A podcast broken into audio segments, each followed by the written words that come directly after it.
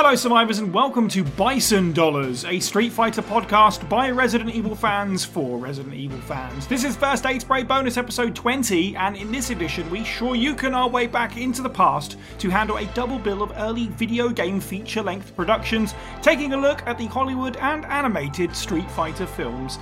I'm your host, Sai, and joining me on the character selection screen this week, you came to this podcast expecting to record with a madman and instead found a Steve. It's Fire Button Steve Valance. For you, this podcast was the most important moment of your life. But for me, we're recording on a Tuesday. After we've crushed this podcast, we'll see about getting you published. That is, the next Resident Evil adaptation. It's Moist Owlet, aka James. Hello. And I was going to say, for you, the, ne- the day that First Aid Spray covered the Street Fighter films was the most exciting day of your year. For me, it was a Tuesday. I, I got nothing else, sorry. It's Michael Burger time early. Steve stole my bit. Hey, I didn't know. I didn't see the script. I'm sorry. It's okay. Love you, Steve. The subject of this bonus episode, like all others, was voted on by our Patreon backers. Support the show now to not only help keep us afloat, but also to create new content. Select what that content is and hear it a month before everyone else. Tiers begin at just $1 a month. Check out patreon.com forward slash FA Spray Pod for the full breakdown. Okay, so this, yeah, episode, bonus episode 20, that's quite exciting. We've arrived at a bit of a landmark. And uh, for this round, it was decided that we do another film club episode since they seem to be quite popular. But it was kind of hard to decide where to go in terms of video game movies. So, uh, you may or may not have seen this on social media. Essentially, I got every Hollywood or at least, you know, English language uh, video game adaptation film, put them all in a hat, picked out three, and those three went to poll. And our patrons have decided that we're going to talk about the 1994 Street Fighter Hollywood film uh, but since we usually do the double the double bill thing, it made sense to package in the animated film from the same year as well. First of all, shout out in this episode to Lacey Johnson Music. Of course, if we're going to put a piece of Street Fighter music in there, it has to be Guile's theme. I think it's obviously very relevant to the films as well. He's a big part of the films, especially the, uh, the live action film.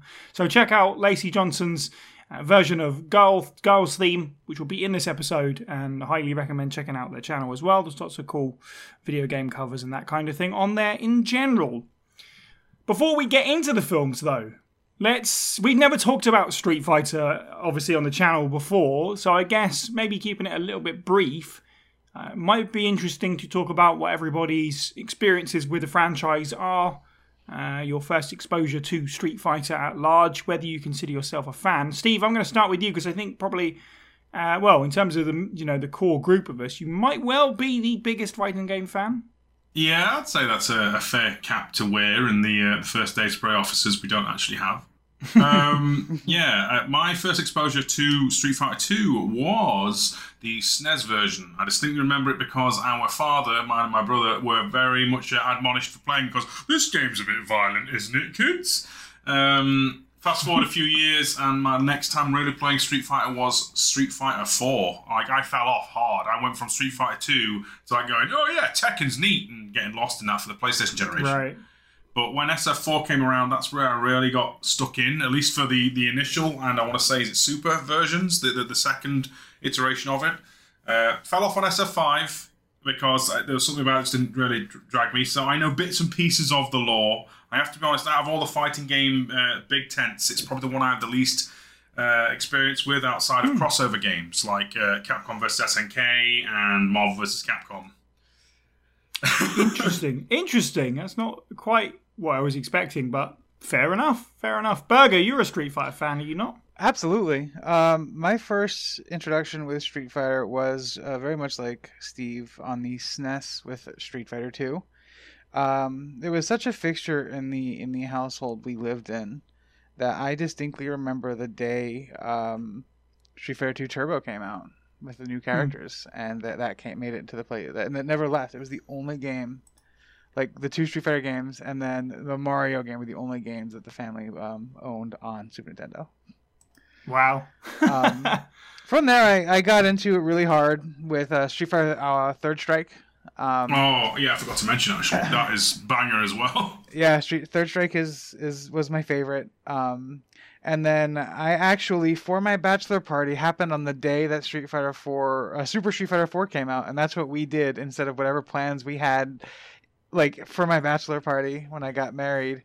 Um, we literally instead of that, we went to my friend's house and got absolutely blasted and um, played Super Street Fighter 4 until like 6 a.m.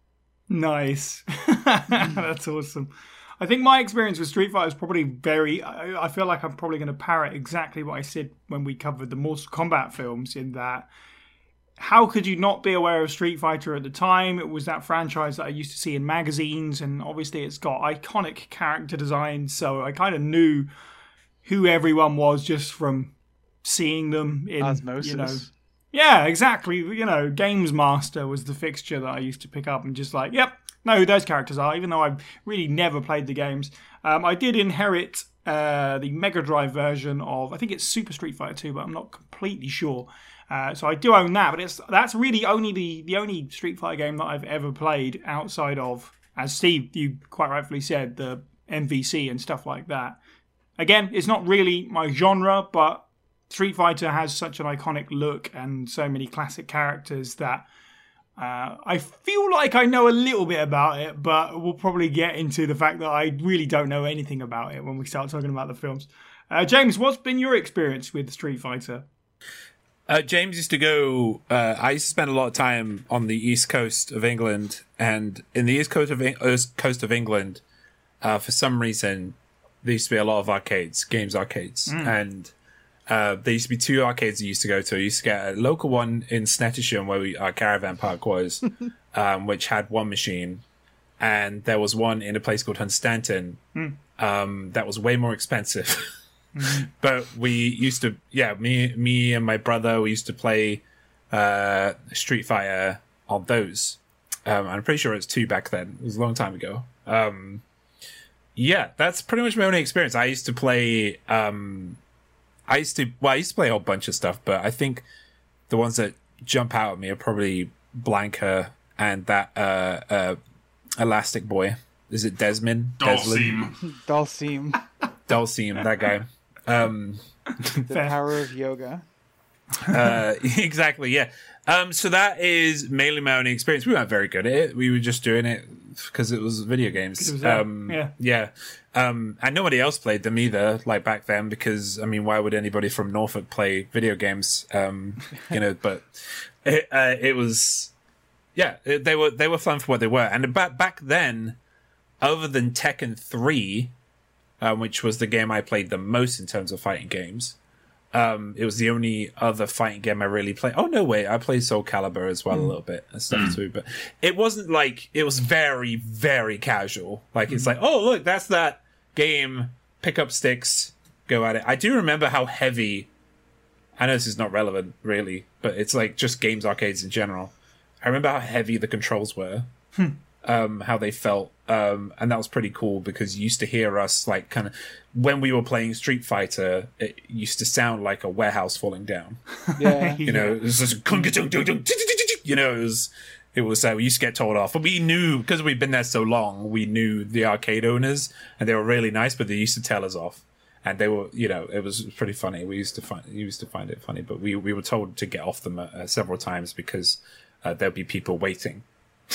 so See, you, Yeah. y'all, Nice. y'all didn't have that like classic. You put your quarter on the next uh, on the on the window, like That- so on, in front of the screen. You put your quarter to indicate that you're next.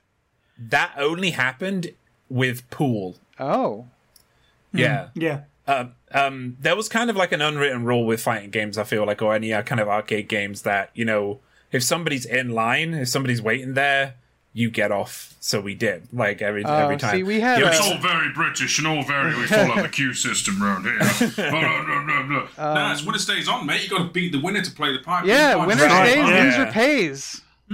Yeah, um, the, I think the reason why I was done with pool so much was because pool is a very long game, can be right. So people used to Pool's stick that their game coins your down. dads play while they're smoking. Street Fighter's the game the kids play while they'll beat the crap out of each other. Yeah, I mean, we played pool a lot when we were kids. If we weren't playing Street Fighter or anything else, we played pool. Right, let's get back on track. It's not the pool podcast, sadly. Uh, Hello, so, welcome to Billiard Ball. Sorry. Corner pocket. so We're, we're probably going to go out of context a lot during this because the, t- the shows do. Funny. Carry on. Street Fighter, 1994 Hollywood film. Um, I think it's one of the earliest examples of a video game movie, certainly, uh, especially from a Hollywood perspective. And obviously, at the time of Capcom, it's probably very relevant to say that Street Fighter was their biggest IP, bar none, in the early 90s. Uh, for the most part, really. I don't know how much of a stretch it is to say. I'm no uh, video game historian, but without Street Fighter, it'd be interesting to see whether or not Capcom is still around. Let's put it that way. They certainly had their struggles throughout the 90s, and Street Fighter was pretty much the uh, the thing that was keeping them trucking along. Which is no surprise why they wanted to make uh, some film adaptations of it to the point where they financed the Hollywood Street Fighter film almost completely by themselves, about $35 million. Most of that went into the principal players. They really wanted uh, Van Damme specifically as the lead. Uh, the film grossed a total of just under $1 million worldwide. It has an 11% on Rotten Tomatoes and a 34 on Metacritic. So, let's talk about the story first of all. Steve, what is the story of this film, please? Oh my goodness. Um. Right. So this feels like the wasn't there? There was a um, people took taken hostage at an embassy in the nineties that led to like the Gulf. Right? Am I, am I misremembering history? The real history. The Kosovo crisis. I No, before that's the- then. Before Oh. then. Um. This feels like this game has taken that as some kind of like bare bones intro because Bison, the evil uh, warlord dictator in Shadaloo, h- hidden there, has taken some allied nations, uh, care workers, and soldiers as hostages for $20 billion.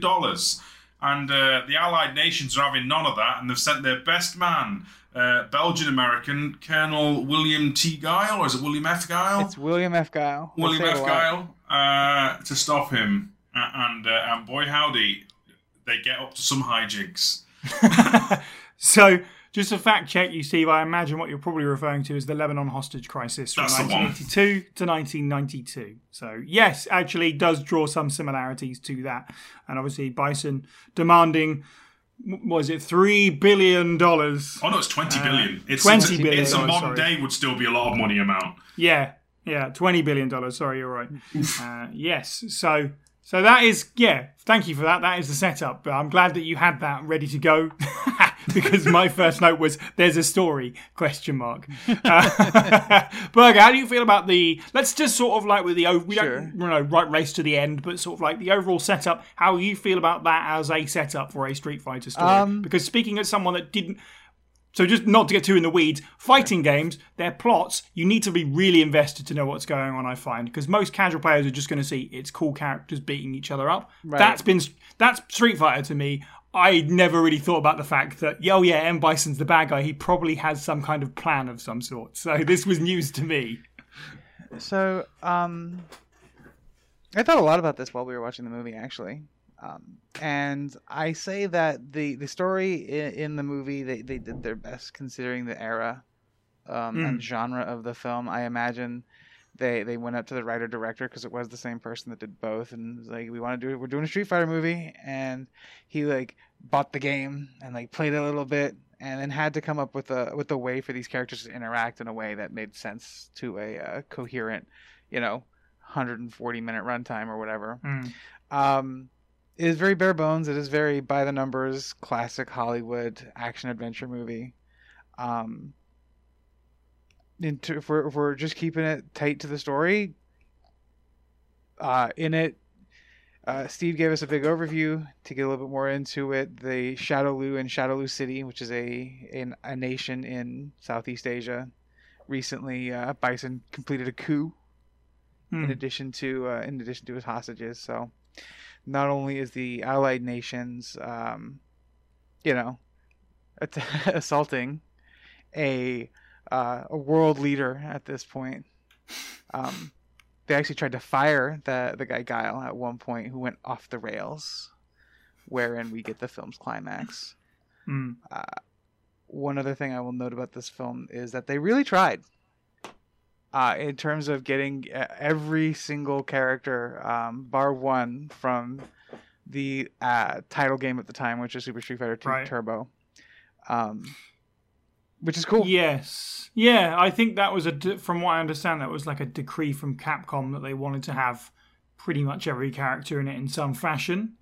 Um, Not always is- following character Bible. Like a lot of them Absolutely. are rewritten. Yeah. Absolutely. The vast majority of them have got major, major differences.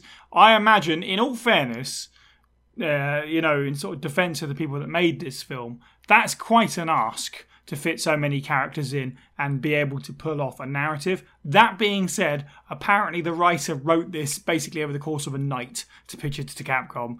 Uh, so I don't know. I, at the same time, it's like, well, I don't know.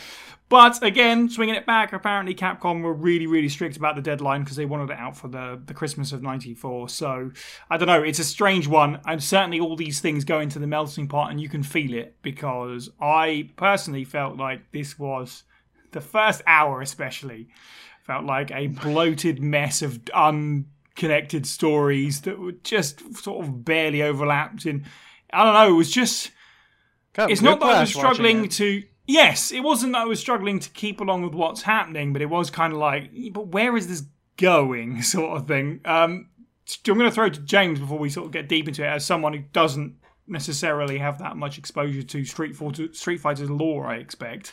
Uh, how did you feel about the setup for the story and the sort of early goings on? I felt like I was. I felt like I was going at 220 miles per hour. um, as you say, in that first hour, it was so fast. The pacing, like, literally, like there'll just be 30 seconds, like someone introducing this, like one person, you know, and then you never get to see them again. Like it was literally just a, you know, it's like it's like you know, it's like a thumbs up. Yeah, they're in this. Yeah, Um, yeah, and we didn't get to know much about. We got kind of some environmental storytelling, a little bit, um, but yeah, there wasn't. It was really hard to keep control. I, you know, I was just seeing Allied Nations, and I, I was because you saw so many movies like this, by the way, back then.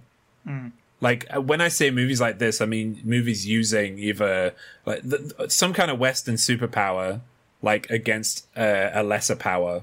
Like it was constantly being uh, done, and like my brain kind of turns off when I see that stuff, and it kind of did with this movie as well, in terms of the story, because I was I've seen this all before.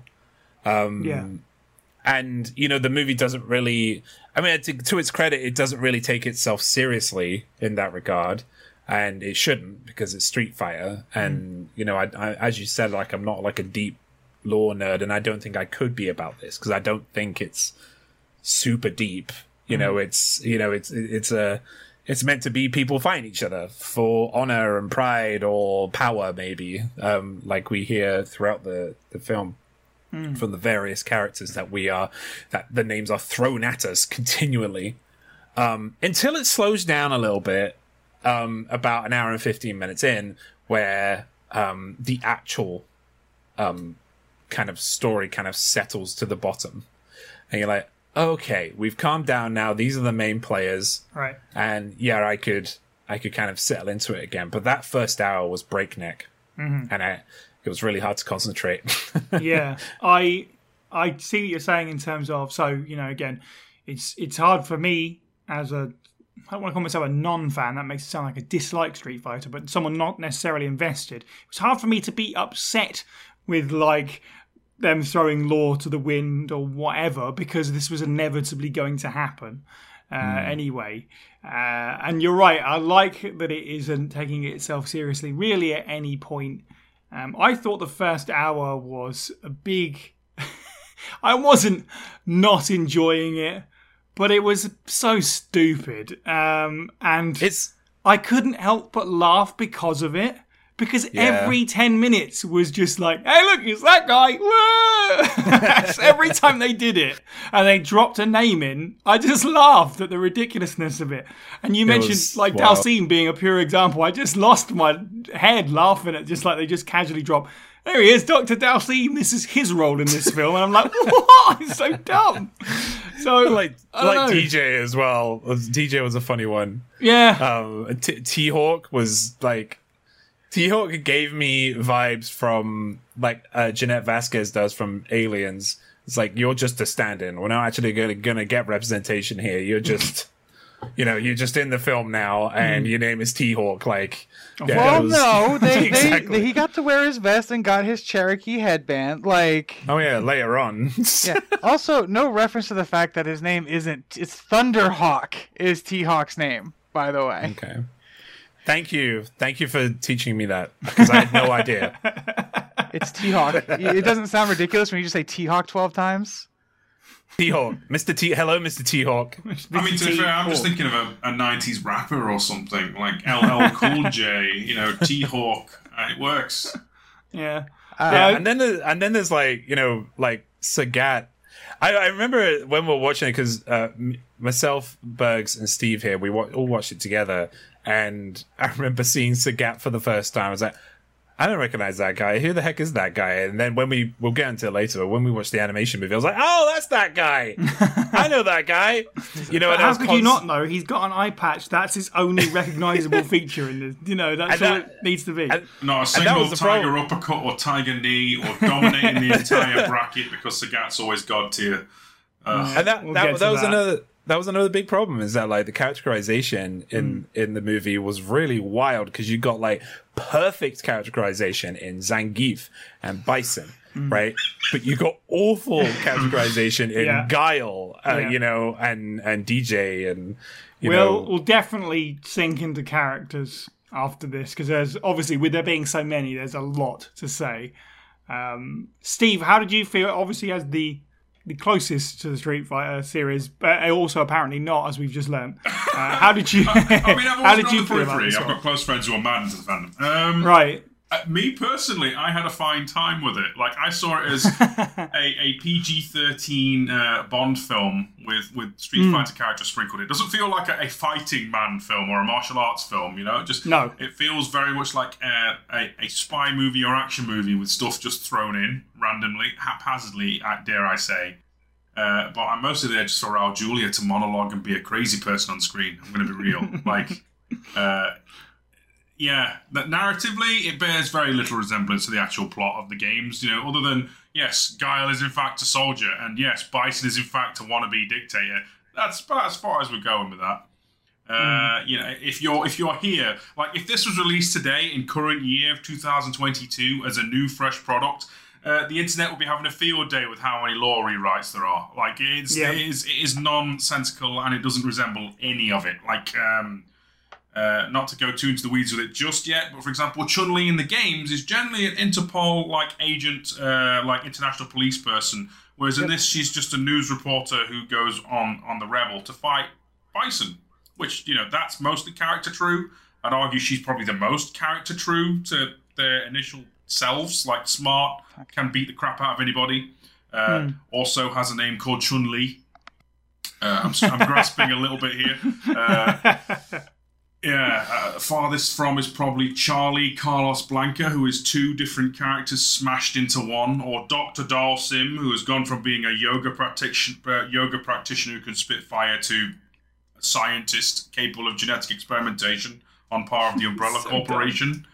It's, yes, it's definitely a turn your brain off affair, is what I'm saying, ladies and gentlemen. Uh, don't expect anything uh, deep and insightful with this with this story, but expect uh, fun explosions and a fun ride. It does make me wonder. Obviously, there are probably people that are listening to this are massive, massive Street Fighter fans that absolutely hate this film because of the liberties that it takes. And fair enough. Oh, That's, I- you know, that's fine. I don't know. I mean, it's interesting because you know, all these years later, Street Fighter is still strong, so it's doing okay despite this bizarre diversion of this film. Th- This film is still referenced occasionally by the games in some way, shape, or Yeah, I form. bet it is. You know, there's, Yeah. the, there's the odd wink and a nudge there. Like I'm sure Bison has at least one Tuesday wins quote, for example. You know, it's Mm-hmm. there are winks and nudges, uh, whether they be great and all. Eh, it's yeah, you're absolutely right calling it like a spy film, mm-hmm. which is accurate and also bizarre to me. Like the fact that they navigated around it being a martial arts film, you know, a video game franchise called Street Fighter, which is about warriors all over the world traveling around the world to fight each other. No, we're going to make a a cop film so we can have some like GI Joe action figure stuff. It's bizarre. It's a bizarre choice. So it's even more bizarre is that like theming carried over to the video game they made based off the movie. Mm. Please tell me more. I only know that that, that it exists. Like I genuinely genuinely thought this was called Street Fighter the movie because there is a Street Fighter the movie the game. But no, it's, it's just called Street Fighter. yeah. Um, no, there's a video game they made off the movie. Uh, I was out. I'm pretty sure it was out in the arcades. Uh, I believe it was also on the Sega CD. Uh, I don't recall where I played it, but it was a very. Imagine, imagine if, um, like it looked like Mortal Kombat but worse, because Yeah. it was like um, live action rotoscoped almost. Mhm. Uh, but the character it played, it was Street Fighter, just bad. Like you know, Guile Cheaply yeah, made. had his moves. Uh, Ryu had their moves. Um, yeah, no, it was, it just bad. But I but mean, existed. even even movie only character Captain Sawada becomes a playable character, and Akuma, despite not being in the film, is a playable character. They, they, you know, they, they went a bit wholeheartedly with the, the movie, the game, by actually going, "Oh yeah, that extra dude in the weird like soldier outfit, Blade." Come on, we'll, we'll scan you in. What moves can you do? Oh, I can kick. Great, there we go.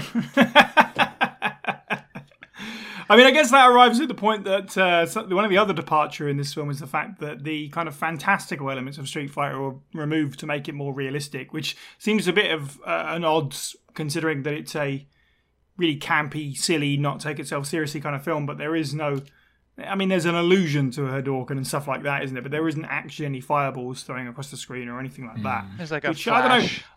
Yeah, I guess maybe uh, it works in favor of the budget. I can't imagine that that would have been an easy thing, especially at the time. But it does feel like that that's kind of a missing thing. Um, and I guess the other thing that's staring us in the face in terms of missing things throughout the story is uh, any fight scenes whatsoever. for, a, for a film called Street Fighter, there isn't really a whole lot of fighting in it until the last like 15 minutes. Um, anybody got any more sort of like big positives, negatives throughout the story? James, anything that hit you for the good or the worse? Um. So yeah, I want to, I want to carry on from you, you. I did say that the film didn't take itself too seriously, but again, yeah, you just, I, I wanted a way to put it, and I didn't know, but you just helped me out. So there's a bit where um Bison comes back from the dead, and like at that point, as I imagine as a Street Fighter fan, back then everyone's going, oh, "Is this it? Is this when we're going to get all the the crazy stuff? You know, all like the the the paranormal, you know, supernatural stuff." Right, but no, the guy spends, you know, like a whole tweet saying, "This is merely superconductor electromagnetism. Uh, something, something bullet trains, Tokyo, Osaka, something, saddle of the world." And then levitates me. right? And it's like, right, okay, no, that makes this less interesting now. Um, I beheld Satan as he descended to the earth, and there he stood like lightning. Oh, something to that It's effect. Get them all off. especially like, especially because like how much Raul put into that role. oh my goodness, Bless him. the Like- consummate professional. Mate, He like, put so much into it that I was expecting like some kind of like, and then I was expecting because of him get breaking that Super Saiyan barrier or whatever. I was expecting everybody else to start getting their moves for some reason, which I would have respected in some way. Like you know, it would have made its own canon in a way, but maybe people would have got mad at that. But yeah, um, again, making my own stories um, up. Um, but yeah, uh, that's that's all I really wanted to say. Is like it did it didn't take itself too seriously, but at the same time, it did take itself too seriously at its detriment. Yeah, I can see what you're saying. Certainly, uh, definitely, it's strange. It's a strange series of choices to do that kind of thing, but also have moments where. Uh, like Bison controls a bunch of like sea mines with an arcade stick, you know, like, which is clearly just ridiculous. Specifically, Uh, it was the way. it was the arcade stick for the that particular version of the game. I want to say, had the yeah, it was Super on it. Turbo, wasn't it? Something like that. It was it was Super Turbo. That's, I mean, that's neat. I mean, that's pretty cool. And no wonder I enjoyed it so much because it felt like it was actually relevant in some fashion. Um, Burger, any positives and negatives from the story that stood out to you? Um, yeah, Okay. I, I like I like the advent of the phrase "Pax Bisonica." It's like you know what I don't know. I don't know that I would. Uh, and like a Bisonopolis, like that. That Yeah. that was funny. There, there is a Um, YouTube video, I, I kid you not, called "The Greatest Speech in Film Cinema History," and it is just that. And I am inclined to agree. My God, it makes me laugh so I- hard. I will say, you know what? I, I, I have another point that I like. Another point that I really appreciate is the time when um, when there's a part of the film where where Sagat, who is an international arms dealer, uh, and Vega, who is his bodyguard, are like, all right, I guess we're like in our lot with Bison now. We kind of have to because of like the fact that the feds are after us, or uh, I think feds is the wrong word. I digress. Hmm. And then he goes, "So where's the cash?" And and he, Bison hands him a briefcase of, of Bison bucks. And this is like, how did I? How did I realize I like? Why did I think I could be in business with a raving lunatic? Hmm. Bison's like, no, it's okay, it's okay, it's okay. I'm gonna kidnap the queen, and it'll be five to one British pounds. because I said so. because I said so. I love that that actually comes back as one of the final moments, is they think they've stolen something worthy right at the end there, and they open it up and it's Bison dollars. I thought, do you know what? That actually was really clever that it had a payoff, like the Yeah. whole thing. So applause to that. Although on the other side of it, the same token, Zangief spends the entire time aligned with M Bison, changes, has a baby face turn right at the end of the film. And then gets away. He's standing around with all the heroes while everyone else is getting arrested. He just gets away scot free. I- I don't think that's I how love it him. works. I love him so much. Such a good He's my favorite. I'll- he's my I'll- favorite I'll- part of this. Right, I'll let it go because he was great, but I don't think that's how it works, politically speaking. To quote art piece Wreck It Ralph, just because he is a bad guy does not mean he is in fact a bad guy. A bad guy. That's right. Steve, any standout moments of this, the story, quote unquote, for you? Oh, I mean, like I've already made it clear, right? Anytime Raul Julia is on screen as Bison, I am like I'm enthralled. I don't care if he's canonical or non-canonical to any part of Street Fighter at all. That dude playing a madman, I could eat it up all day. Like he's he's Yeah. taking that scenery and taking a full-on bite out of it, and I love it. Uh, any Yep. scene he's in, meme compilation, I- I'm down. Like the actual story itself, it feels like you you know Sega, you know the, the Sega CD kind of like live action FMV games. It feels like someone's took all the cutscenes from that somehow and put it into a movie at times. Like nonsense Yeah. is just happening around, especially like a stealth speedboat with exploding bullets or whatever. Didn't really care. But anytime Raul Julia's on screen, even when he's like against Jean Claude Van Damme, who feels like he's phoning it in ninety percent of the time, Oh, when he's that's with him, because he's he he's high on coke the whole time, Uh, yeah. So uh, allegedly. as as the as the Raul Julia appreciation show, it's fantastic. Anything else is kind of mid. Okay, cool. That brings us nicely onto characters, and obviously that is definitely the best place to start. Of course, who's going to disagree with that? One of my notes is genuinely how could you not love him in this film? He's mesmerizing, he's magnetic. Uh, he, he has the line of the film, and it's not the one that we all rush to say at the beginning of this episode. For me, it's you came expecting to fight a madman and instead found a god. not only is it a Yeah. fantastic line, it's actually really good character pathos in a film that does not deserve it because he gets a whole monologue earlier being like, Why does everyone think I'm a dictator or a madman? I'm just trying to create the utopia that we all need. And then by the end of it, when he's about to kill all of his hostages and his base is getting invaded, he just snaps at that point and goes, You know what? I'm f***ing crazy. and it's so good. Uh, yeah, I love it. It's like the illusion of character depth is the payoff. Um, but yes, uh, standout characters. Berger, any favorites and least favorites? Um, yeah, I mean, obviously, Raul Julia Zangief is a uh, Zangief is Yep. is obviously a standout. Um, Yeah. Kylie Minogue as as Cammy with uh, her absolutely fantastic, flawless British accent the entire time. Yeah, I, s- sure. I say I say sweating off to the side. um, overall, like like I said, they tried. Uh, and I get the like. There's there's a moment where everybody has their like the you know, for some reason Cammy gets put in tights and wears a tank top. Fine, They have to do it. Mm. Um, but a little upset we didn't get Fei Long. This Yeah. um obviously only from the outside looking in and seeing how the scenes are portrayed, and this is this is pure conjecture on my part because I don't know the, how, the making of this film or anything really. This feels like, in comparison to the, the, the Super Mario Brothers film, we hear about how horrible it was and how awful it was working on that set. It just generally looks like these guys had a fun time making it, even if it is daft. Oh, yeah. Um, you know, there is an energy when you see these people on screen, even like you know with um, Honda and Balrog, they're just having a fun time the entire time, being like cartoon characters on the screen. Yeah, I really loved their chemistry in this film. It must be said. Uh, so hopefully that comes from a real place as well. That would be nice. Uh, James, any standout characters for you, good or bad? Uh, Guile is really bad. Yeah. Yeah, Guile's. But- Guile's pretty sucky.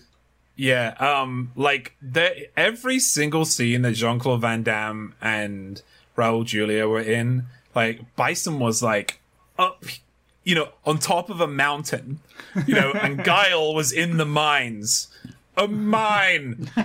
um, I'm going to give you, You know, one of this these arm flex. Okay. you know, there, there's like a really good scene where he like it's just a really short one before it it, it turns. I think he says something. You have made me a happy man, right? And like you can feel the your gravitas, right? And then Guile says, "Next, I'll make you a dead one." It just sounded like an Yeah. anime. Actually, I actually I put too much passion into that. Like Yeah. it was, it was dead. I- That's like I- That's exactly right. I felt like every scene he's in, he's just like, all right, how do we get out of this as fast as possible?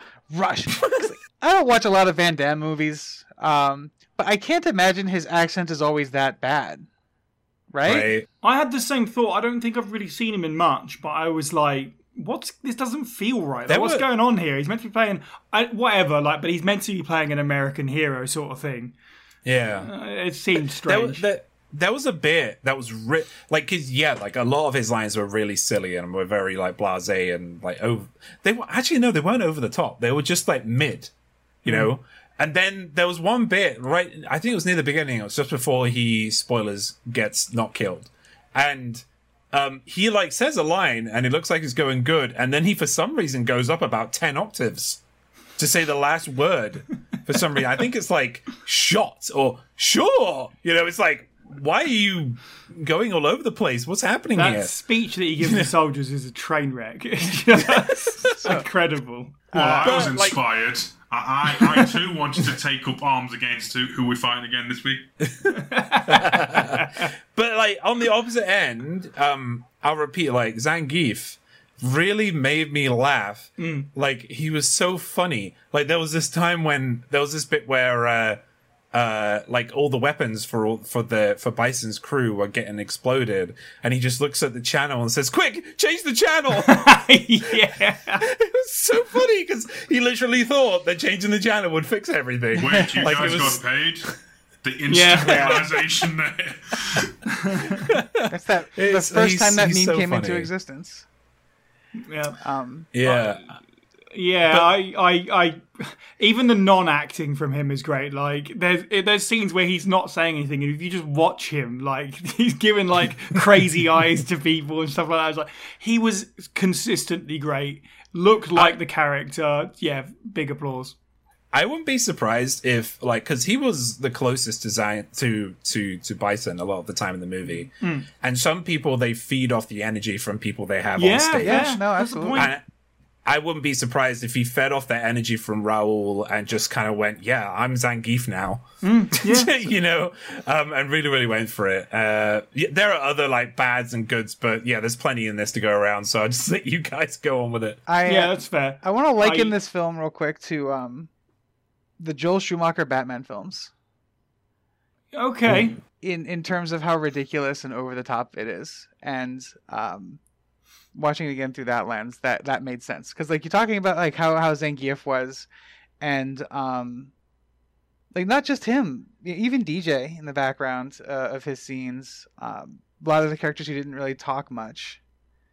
I I feel like the set dressing Mm. was where, where DJ was there for like platitudes that were clearly false and eyebrow raise as he's trying to get money out of Bison, and that's it. right. Mm. Should have stayed at Microsoft. Mm. Which is weird, actually. Not to go too into the weeds, but Balrog was traditionally the uh, the the member of the crew. They, the, him and DJ have swapped roles in terms of like henchman for Bison. I think that might be because they didn't want an American character being portrayed as a bad guy in a 90s action film, but that's just me being a bit tinfoil hat, maybe. Interesting, interesting uh, theory. Certainly, I will say that, and this is like a general thing for Street Fighter, of course. At the time, when even as a video game, you know what was so great about it was the fact that it was so multicultural anyway. Oh yeah. Um, And the film, you know, it's really cool to see a film from 1994 that's very much like that. Unfortunately, a lot of the actors are actually playing different races to what they actually are, Yeah. which is a shame. But again, that is kind of like, unfortunately, just a a case of the time. But They're- that they're being also- said, They're is also good. playing all. Sorry, they're also playing like hard stereotypes, which is Yes, th- I mean, obviously that is certainly an issue, especially, and again, that goes back to Street Fighter in general. Uh, there's a lot of stereotypes in that anyway, but still, you know, it's good to see a diverse cast, uh, which is really cool. Anyway, but uh, there you go. Uh, Steve, any standout characters other than M Bison for you before we move on?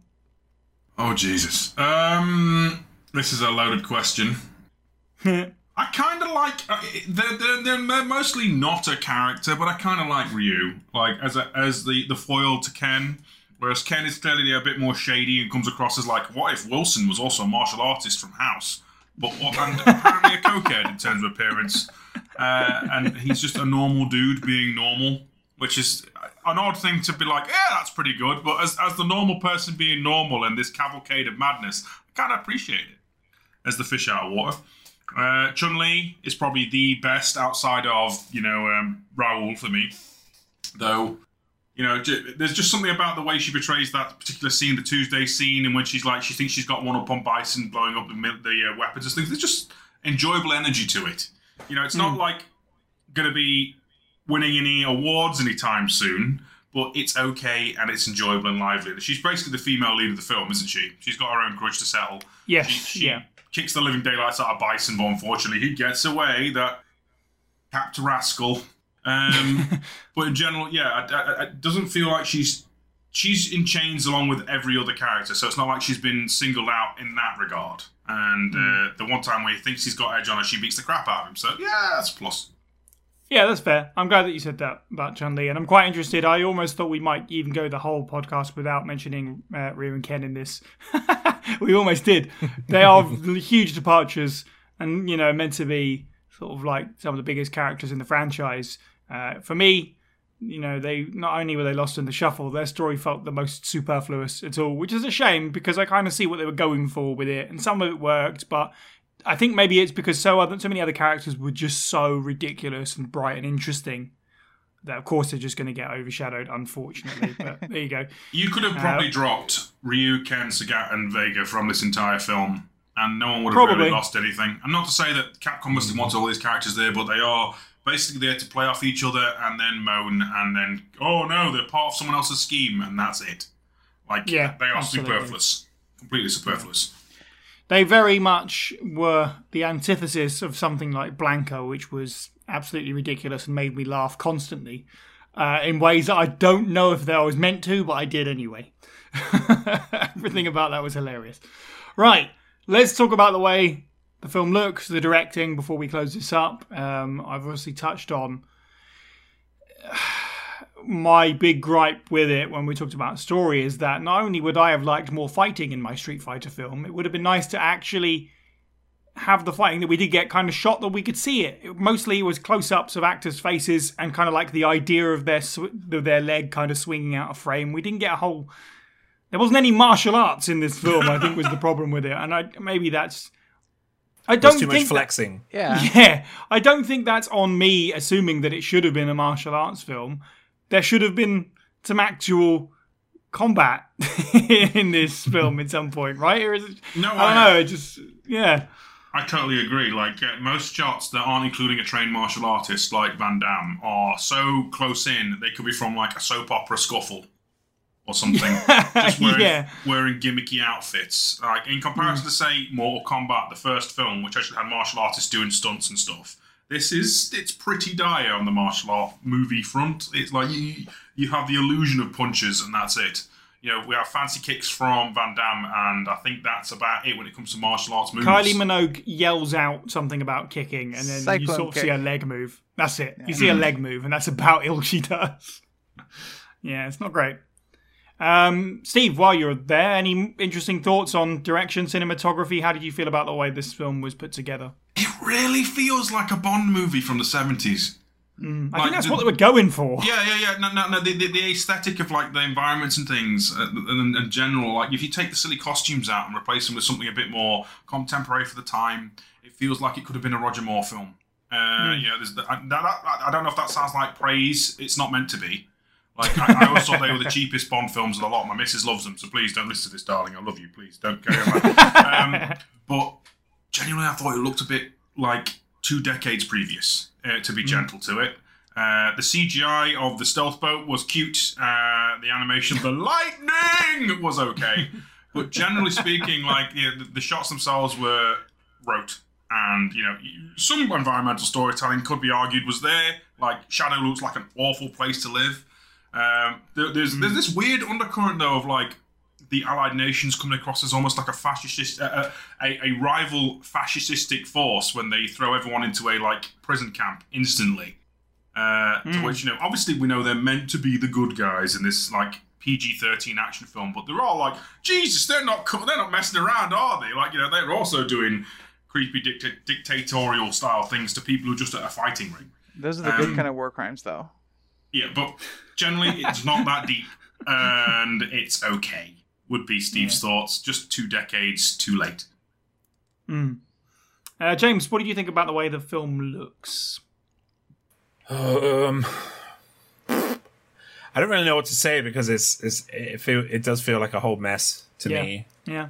Um, it, it gave me though it did give me. I, there were a lot of movies like this actually from those early nineties. In fact, while I was watching it, um, there's a particular scene that always jumps out to me with this film, and it's when they uh, when when Jean Claude or Billy Guilish goes like gets in their their ship, their boat, and takes everybody else with them, and uh, you know they they go along the river in his stealth ship, and it reminds me of um, I just I said this now. What was it? It was uh, Thunder in Paradise, the old Hulk Hogan Hulk Hogan Yeah. movie, um, which I absolutely adored uh, back in the day. Um, it was one of my favorite movies. Anything with Hulk Hogan in it was was great for me back What then. a fantastic Um, actor. right? It's got so much range. Um, yeah, uh, and it, right, it reminded me of that, and that was kind of cool. I think I feel like they did take cinematography from that, or they they inspired each other. Um, but nothing else was super inspired and like surprised me or like made me go, "Oh, that's great," because all I was getting was. Jean Claude Van Damme's biceps and triceps, and Cammy didn't kick enough, and neither did Chun Li. Uh, nobody did. In fact, I don't. If they did kick, it would it would snap away, snap away Yeah. immediately. And as we've all, all already or, already said, uh, well, say you've said, it wasn't a martial arts movie. It was yeah, more like a more like an espionage spy movie. Um, taken yeah, like you could have just put Austin Powers in this movie. It would have been like it would have made it would have made more sense than what we I, I'd got. watch the hell out of that movie.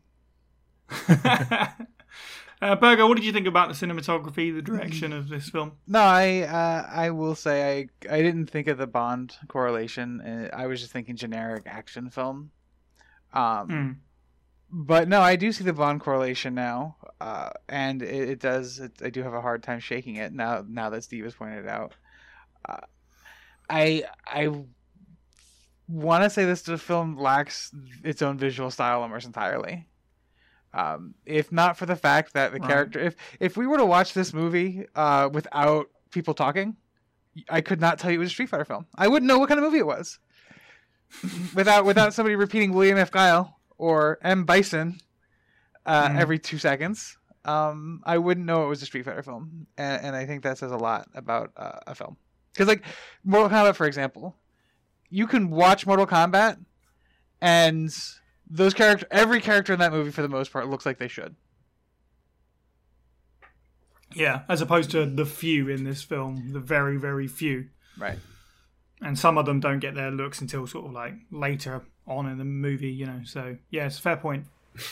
It's funny because they they dyed uh, Jean Claude's hair, Yeah, um, Why? but then they could have just exactly they could have just put a wig on. Yeah, you- like, yeah. you- Like- if you're going to just gel his hair up, it's not going to look anywhere near like his flipping. I don't know what you'd call Guile's hairstyle. It's a brush, flat top. Yeah, he- Uh, yeah, yeah, It, like paintbrush. Like it doesn't looks nothing like it. I no. yeah. Yeah, I, I, yeah, I if only it was only because of me doing this podcast that I knew that was Guile. To be honest, I thought they were just generic America men. yeah. G.I. Guile. exactly. um, to take it back to what we were saying about story um, and kind of how the pacing was just ridiculous. The other thing that I didn't like about this film and the way that it was put together is that not just was it racing around between different sort of plot strands is a very strong term for what this was, but like there are plenty of sequences that are playing out simultaneously and the director just can't stick to one. Like it just like bouncing between different things that are happening on opposite ends of a room constantly or you know just a few minutes down the road. So the prime example being right at the end of the film uh, you've got all the good guys coming out and reuniting, and Guile's alive and all this. But also, it's flipping between Sagat and DJ, who have, you know, stolen what they think is something worthwhile, but turns out to be the dollars. And it just flips between these two like scenes three or four times. So can we have one and then the other? Maybe. Why do we have to have both at exactly the same time? It's bizarre. There's a bunch of weird things in this film. I really should have watched it twice because I don't know if I was going crazy. But after the. Uh, amazing Guile speech, and they all start moving out to get on the boats and ignore the superiors. I could have sworn a woman runs past the camera, like yelling and like I don't know. She's like holding a shoe in her hand or something. I don't know what's going on. She gets really close to the camera. She's just like running past with a shoe in her hand. I was like, did I just did I see that? But uh, I don't know. Maybe I did dream it, but it really stood out to me as something very bizarre. Uh, okay, let's wrap up conclusions about uh, the 94 Hollywood Street Fighter film.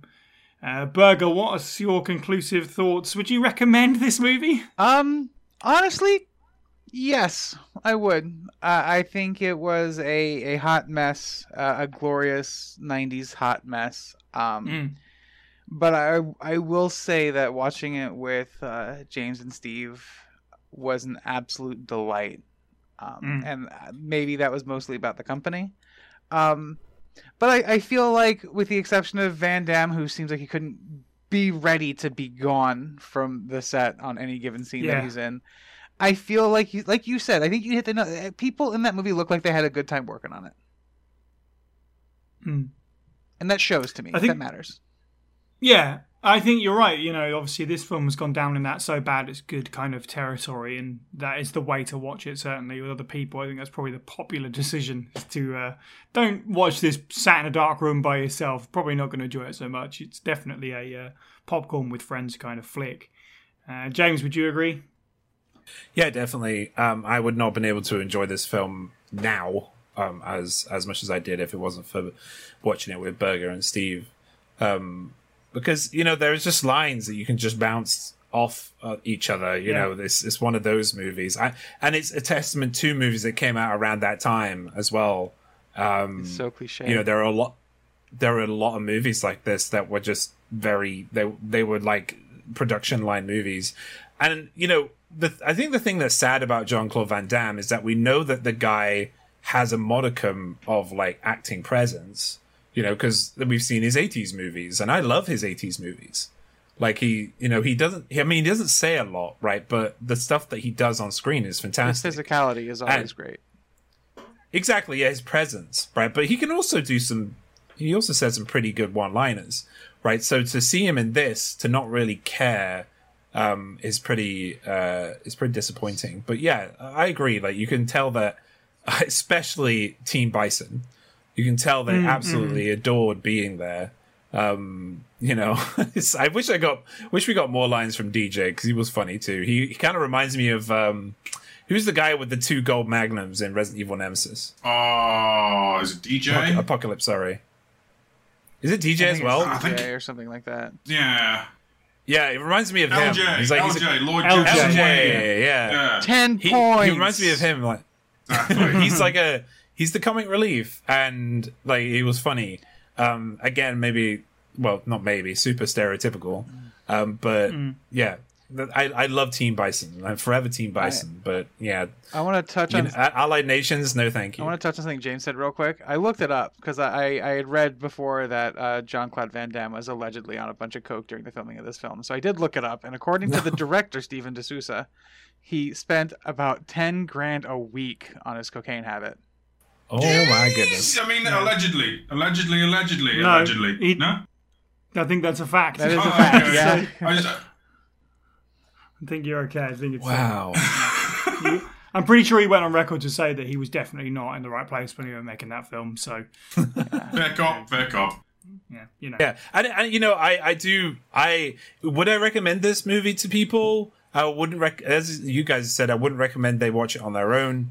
I went recommend it with people who have got like minds who can appreciate like a, a silly flick. Um, but I would also recommend other Jean Claude Van Damme movies Cyborg. to Yeah.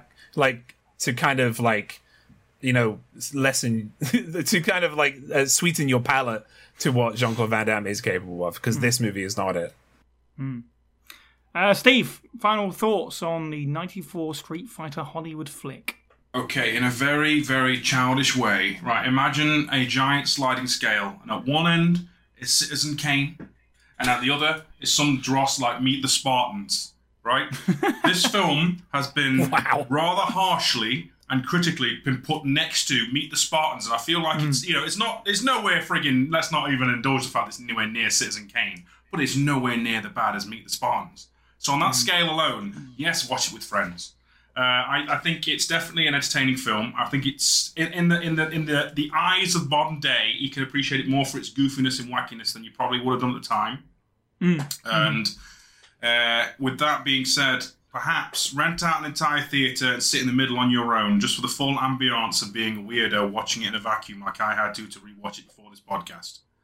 Uh, no, I'm kidding. Definitely get friends, and uh, yeah, it's it's been slighted. I feel a bit. You know, there are crap films out there. There are very bad video game adaptations out there.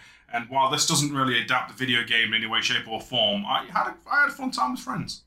I tell you what. Uh, let's put it this way. Um, I didn't watch this with friends, but I would have enjoyed watching this with friends more than I enjoyed watching BloodRayne with friends, which I did do once, and that was an absolutely miserable affair. So you're right. It is not remotely anywhere near the worst video game films. It's not an Uwe Boll film, so there you go. Um, yeah, uh, speaking as the one person that didn't watch it with you guys, I actually did have a good time with it. Me and my partner watched it together, and well, she half watched it. Mostly just looked up while I was laughing at the ridiculous moments, to be fair. And there were plenty of them. The first hour of this film is a is at times a little bit of a slog. It's just a confusing, bizarre thing. The last 30 minutes, though, are genuinely entertaining. When it gets to Bison's base and the showdown, it feels like ridiculous 90s fun as you remember it. So if you can make it through the first hour, there is something worthwhile in the last sort of moments, the last throws of it. Uh, so I'll give them that much. I enjoyed it. Uh, will I watch it again? Yeah, maybe with people, uh, but I probably wouldn't go out of my way to see it by myself. Uh, but yeah, it's not it's not so bad.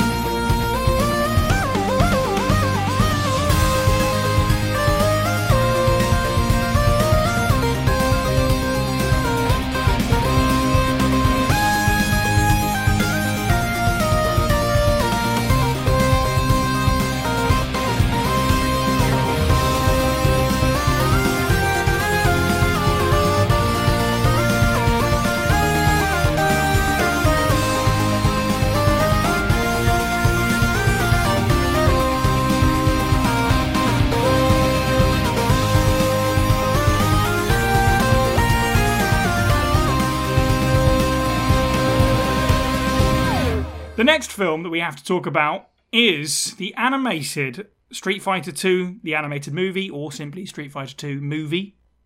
It's Japanese made anime. Um, it did actually come out before the Hollywood film, but only by, I think, genuinely a couple of months.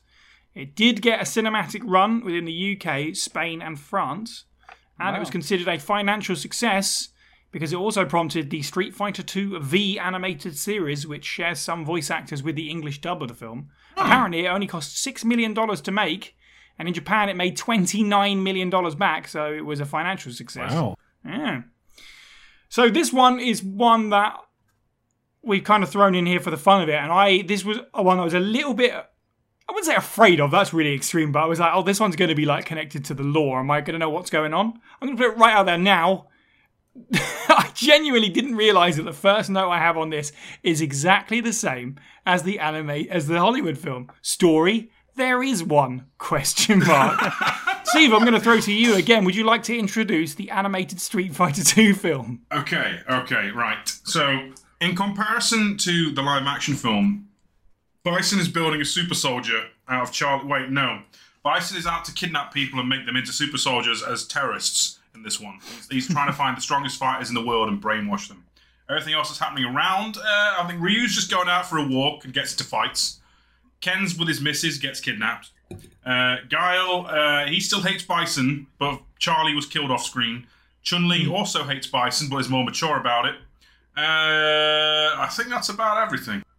Yeah, is that so? Is this then close to what the canon? canon is? Yeah, I don't know. I, I wouldn't say is it canon, but it, it's is this It's pretty close to the stories? it. Uh, It's dancing Yeah. around it. For example, like the, it's generally I think considered now a consensus in the community that rather than having Street Fighter One be Street Fighter One, the little fight between Ryu and Sagat, for example, at the very start of the film, is considered what that what went down before Street Fighter Two. Um, and Right. Gen- generally, most characters are quote unquote on model.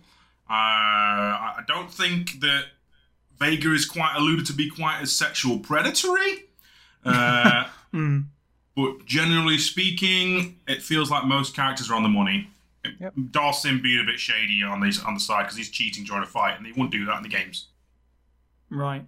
Yeah, I mean, this touched on the the very little bits of Street Fighter knowledge I had, which is essentially uh, Ryu wandering the world, fighting people, trying to become better. That's pretty much what I know about. That's pretty Yeah. much the Street Fighter Um, plot that I know. That's The it. big So outside the, the, the massive the biggest disconnect between this and live action film for anyone would probably be that in, in, in the film Shadaloo is a place it is a, a group of people taking over a place in, in the games and the movie it's basically a terrorist organization um, you know uh, Balrog Sagat Vega uh, you know they're, they're all thugs basically trying to take over the world like yeah it's G.I. Joe's Cobra or something like that Yeah. it's the Decepticons of martial arts you know they're, they're not taking over any nations or anything quite as uh, sophisticated. At least not yet in the in the story.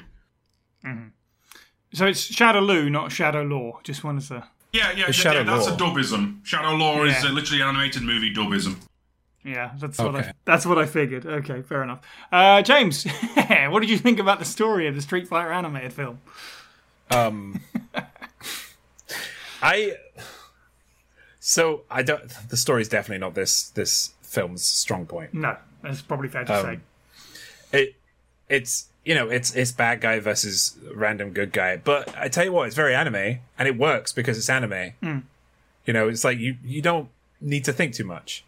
You know, and like the main strength of this film, we'll talk about later, is its fight scenes and its animation and like the characterization as well, and the the translation of the characters you see on screen from the video games.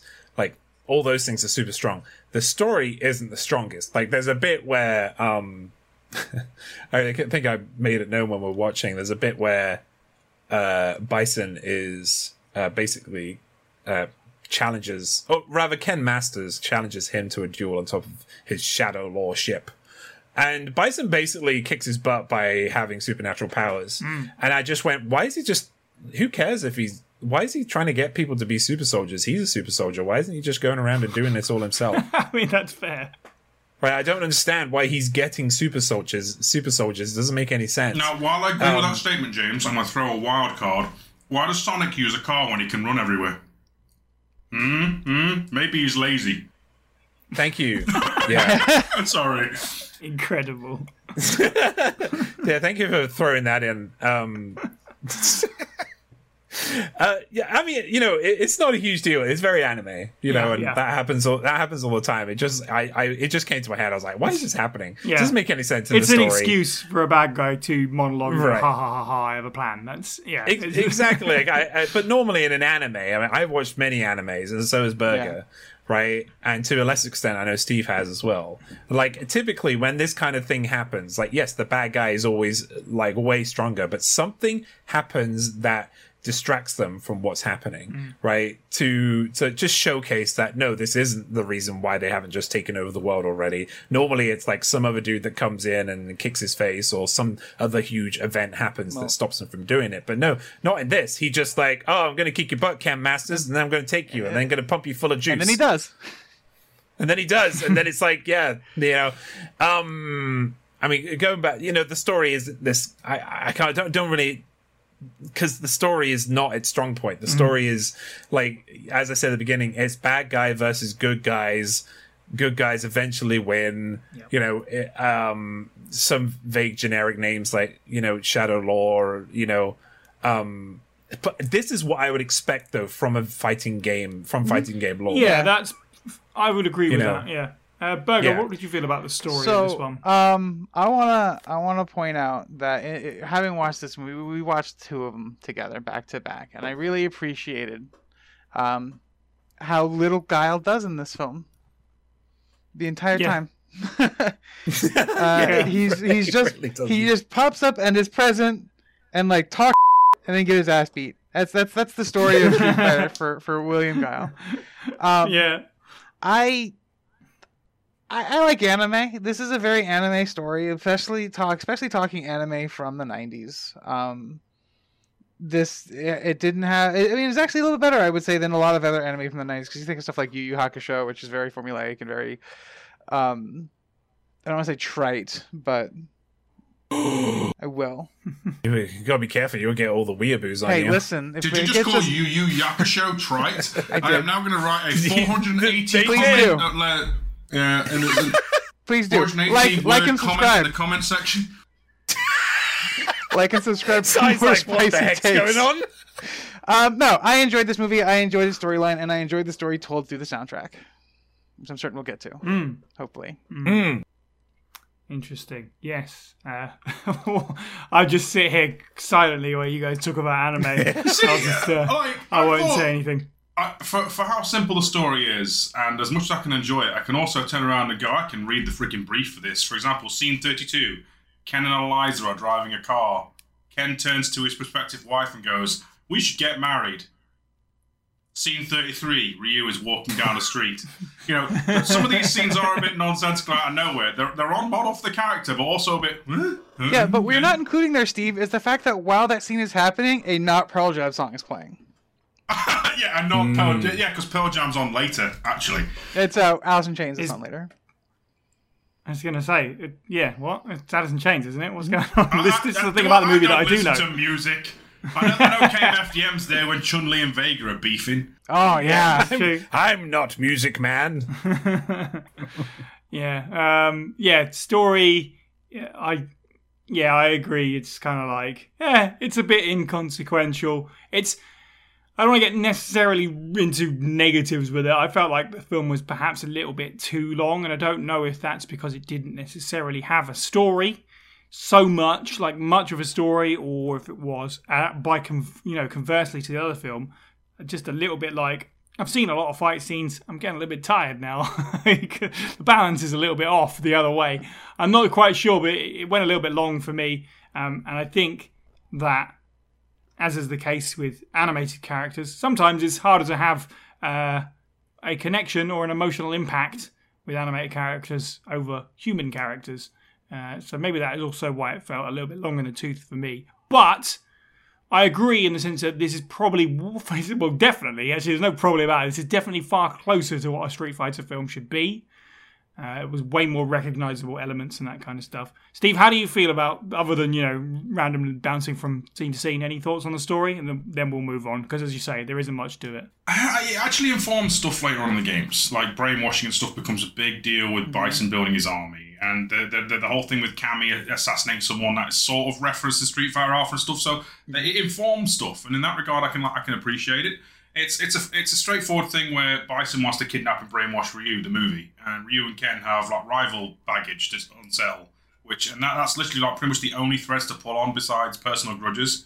And in that hmm. regard, it's okay. You, you, you know exactly where the film's going, pretty much from the get go. You know there are no real plot twists or surprises. Let's be real. We all know that at some point Ryu and Ken are going to fight we all know at some point someone is going to beat up or get beaten up by Bison, and everything else in between is just like either cool fight scenes or cool musical sequences with punches thrown. Yeah. Um, all right, narratively, it's inoffensive. I would argue it's like if if the first film that we talked about was some really complex, haphazard, like Heston Blumenthal dish, this is uh, this is just a chicken korma. yeah. You, no, you know what you're getting with a korma. You know, yeah. it's inoffensive, it's fine. You know, a bit of naan bread, mm, num num num num. Yeah, Hadouken. It was uh, it was like marketing material, like mm. trailer bait. This is a two-hour long trailer for the video game. There is a version of this film that's on Sega CD that is literally you you watch the fight scenes as one of those camera robots that are only in this film, and you yeah, get a brief fight. Uh, you get fight sequences one. That's literally the only unique element that gets pulled from this as its own thing into its own separate little thing. You don't get like brainwashed camera troopers in any other in any other games. Hmm. What I neglected to say about the story, important though, is that there was a lot of flashbacks, which is quite interesting to Ryu and Ken's uh, past and their training together, which I thought was actually really nice. Mm-hmm. Uh, so I would define this story as the story of Ryu and Ken and how they were trained by a door. That's what I got from this film. Very wise door. Yeah, uh, yeah, very a disembodied voice coming from a door. I was like, oh, okay, I get it now. This is this is. I don't know Street Fighter, so I'm just going to take this at face value. Um, I mean, it was there all along. Her door Ken. there you go. Um, Absolutely. I do. I do want to touch that that specific scene you mentioned the the the flashback scenes. Um, I want to point out um, that when you play Street Fighter Alpha, Ken does have that long hair. Um, mm. So hmm. that's accurate to how he would have appeared uh, in that game. Um, mm. The f- casual Ken. right the the friend that is again this is just diving in uh, into the Alpha lore a little bit. Um, the friend that Charlie, the one that that Guile's talking about, is also a playable character. He's the Guile character in that game. Um, huh. And lastly, there's a scene where there's a gentleman sitting off to the center left of the screen who's kind of just not interacting. That is Gouken, the spirit of the Dark Hado, who is another former student of Ryu's master.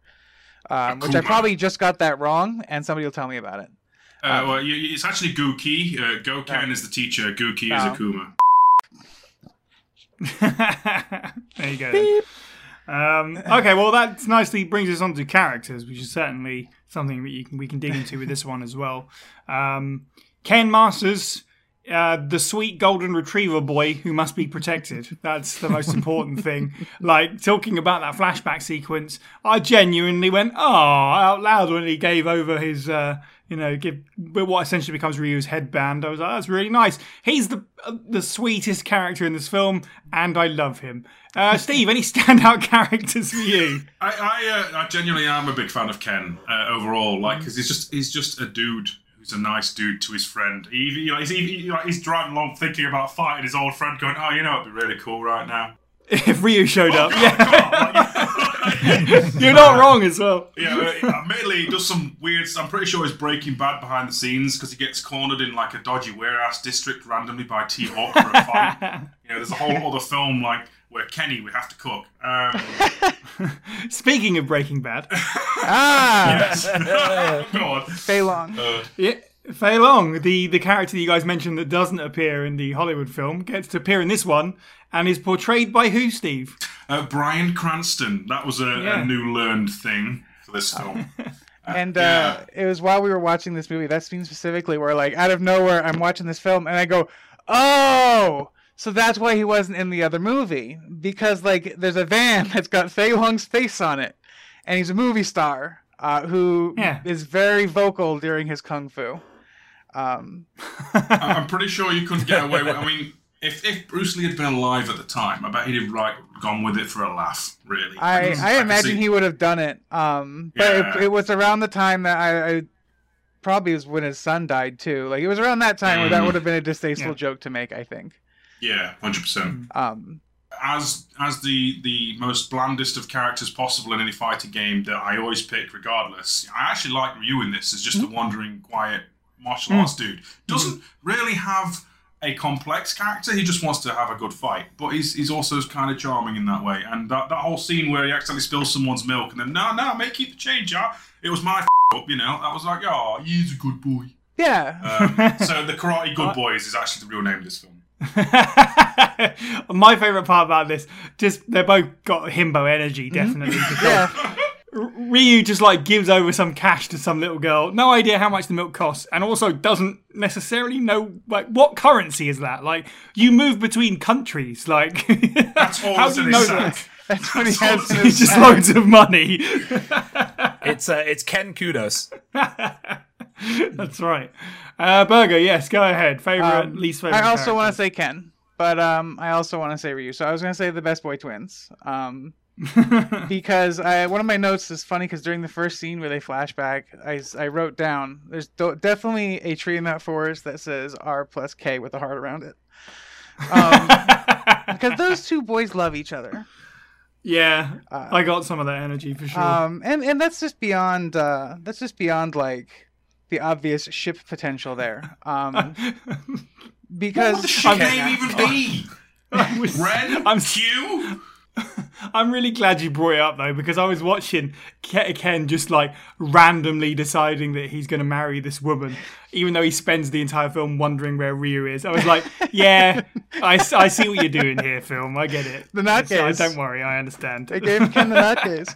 Um, but I, I want to talk about her too because she was a fascinating character. Because like, you know, you, you you set up thinking Ken is the one with the money, and that's like the draw to the relationship. But then he drops her off at the big fancy match and says, "All right, I'll see you later." And she's like, "Maybe if you're lucky." So like, yeah. So that's why he's breaking bad at the docks. He's trying to get money to. Ah, oh, got an expensive lifestyle. Crack the case. Yeah. Got to pay for that Porsche license somehow. Rio, Ry- Ryu and his friend. James, uh, any Stick it standout book. characters for the from the film for you? That I, you guys are already you know going off about Ryu and Ken, and I love those two in this, but Chun Li is also up there for me. Absolutely. Um, I feel like she was a victim of that era. I kind of up to the era of the mid noughties where. Um, I mean, it was great. There was like a bit we actually mentioned it while we were watching it. There's a bit where Chun Li um, is kind of getting a butt kicked by Vega, and we see uh, Billy Eilish come along. And he's like, I got to get there to help Chun Li. We exactly we thought that he was going to come in and do that kind of stereotypical thing of getting the last hit in, but I haven't Sonic Chun-Li- boomed in this movie yet. Chun Li took care of Vega, and she did it well. Yeah. Um, you know, and you know that scene was also beautifully beautifully shot. I mean, there was some gratuitous, um, you know, naked body stuff, but I mean, it's Right. Street Fighter. We see naked bodies all the time. Um, yeah, I, it was clearly done for objectification. I it was it wasn't like overly done. I don't think, and it was fine.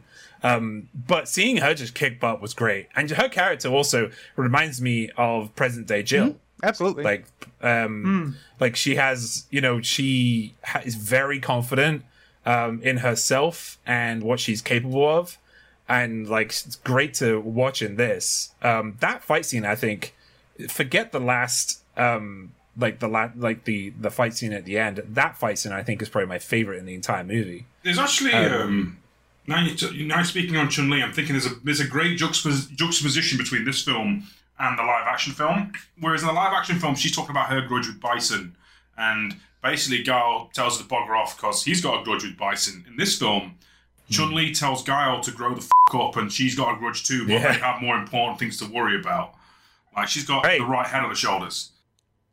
Yeah like she she is the one that takes charge and it's yeah it's super nice to see especially in a in a film made in 1994 it's great um least favorite character um even though I loved looking at him aesthetically, um, my least favorite character is Bison. Yeah. Um, because he he looks fantastic, but he doesn't do much. Like, yeah, yeah, sure, he he does that thing, and he does that bad villain thing where he like someone punches him, he moves to the side. You Walks know, through hallways um, menacingly. Exactly. yeah, well, you know, he does. Yeah, he, he walks real great, right? But he doesn't do a lot in this. Um, whereas everybody else is kind of dancing around him. He's like the the the mantelpiece, and um, he doesn't really showcase his. oh, I mean, he does showcase his power, but then he completely forgets that he has that power at the end of the movie.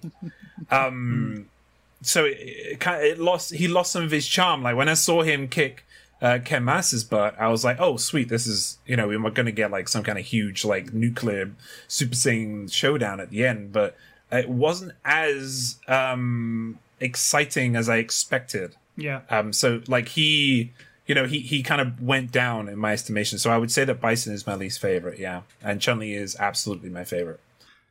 Yeah, I found Bison to be a little bit generic in terms of a villain in this. He Yeah. just was villain and not, you know, there wasn't much more to grab a hold of. And maybe that is in the aftermath of watching Raul Julia's performance. Of course, that's going to be the case, but he was a little bit cookie cutter. Uh, I agree with you in terms of Chun Li. Uh, it is a shame about the the shower scene seemed a bit pointless, and the fact that she did a major fight scene basically in her underwear. But okay, uh, I agree in the fact that she got to take care of Vega herself, um, and I actually like her story with Guile as this. He he doesn't really, as you say, doesn't really do much in the film except kind of chase after her and make sure she's okay by the end of it, and wor- a- and worry about her, which is really hilarious. I laughed so hard at the obnoxiously shaped Guile like running through a hospital, like this huge mountain of a man screaming out after he's incorrectly parked his car twice in this film as well. Yeah, he, am, am I the asshole? I am the asshole. Like, like the other thing about Guile, and it was Steve that brought this up. Do you want to say it, Steve? Uh, no, no, no. Go ahead. Go ahead. All right, so he gets he kicks. everyone gets kicked off this mountain at the end. Oh, yeah. Uh, everyone everyone gets kicked off this mountain, right? And Guile is barely living. You know, at the end of this mountain, and the next scene scene we see with him, he's driving through a town and he's rushing just towards walked home. Chun Lin. Chun Lin. He's like, how, where, how did he get there? Did he ride his own sonic boom? Much- I don't know. Much like other Capcom classic Infinite Darkness, you know, the globe is much more compressed and everywhere is just round the corner from everywhere else. right over there. My only other issue is that uh, you have, I would say, uh, that in terms of fighting games, you have the two most recognizable female characters, par- bar none, ever. Not just in 1994, still today with Chun Li and Cammy, uh, and probably two of the most recognizable female characters in gaming. Period. Chun Li does not spend enough time in her actual outfit. Like she needs to kick butt in her actual outfit, and Cammy is barely in it. Yeah. What was that about? Awful. Do you know what? I completely forgot about Cammy. She's- You're right. You basically see her through a window Yeah. saying, "I don't know," and that's about it. And then She later down the hallway kick-ass moment again. of brutality, doesn't she? And uh, Hmm. murdering an innocent politician, probably. Um, Yeah, Yeah. there's an interesting story to be told there, but I guess the fight scenes took precedent. And I guess considering the complaints we had about the other film, I can't be too mad. But it is shame that uh, we didn't really get to see any of Cammy being being Cammy, Mm. being cool. like she had it. She had a really cool like fight scene at the beginning. Mhm. Um, like, and that was really cool to look Right. at. Um, but yeah, like, I yeah, the where'd I go? think that's weird. It's, it's interesting that that's a that's some stuff you notice because one of my other notes I took for this was like there's so much like it didn't they didn't want for runtime. Like there's a lot of nothing happening on Hmm. the screen aside from God probably like three minutes of Bison walking through hallways with his cronies to to a song, and the song was enjoyable to listen to. Um, but there's like you could tell they they needed to reach the minimum runtime to for a theatrical release or something because there is a lot of like padding in this film. Yeah, They could have yeah, filled that. there was with actually a point where Sorry. they definitely could have. There was a point where we, me, Steve, me and Steve were trying to the the the the Street Fight we were watching. We were trying to get subs. We were trying to see if um like it was Japanese or you know any other like. And I was kept on skipping ahead, and I, every time I skipped ahead, I was wa- I was bumping into a walking scene. Yeah. Every time. Where I was like, when do they talk? I don't. When do they? I want to know. You know, I couldn't get to a point. It took. me I mean, it didn't take me very long. It took me like a minute, but we got there in the end. But yeah, it was funny because yeah, so it happenstance. I just walked into They a just walking keep scene. walking, James. We can't get them to say any dialogue. For God's sake, man. Uh, Berger, you mentioned the soundtrack. Um, and so before I let you go off on that, I just wanted to at least clarify for people listening at home. Of course, there are actually different soundtracks for this depending on which version you watch. Kind of as James is alluding to there, the sub or the dub. Um, we all watch the English dubbed version, so obviously that's what we're going to be talking about. But uh, yeah, I know you specifically wanted to at least shout out the soundtrack. It goes way harder than it has any right to for for this video game. Um, this movie. Sorry about Yeah. a video game. I I loved the soundtrack. I I think it was the best part of the picture. Um, just it just it, it set the scene. It like as a as a fan of the genre and, and like because like fighting games always go real hard on the soundtrack. Um, and they invested in Hmm. it, and you can tell. And I think that's nice. Yeah. They they they did they gotta they've got to like in scenes with Ken. Like I really appreciate that they took a more American at the time grunge style. They even licensed an Alice in Chains song to put in the movie. Um, Yep.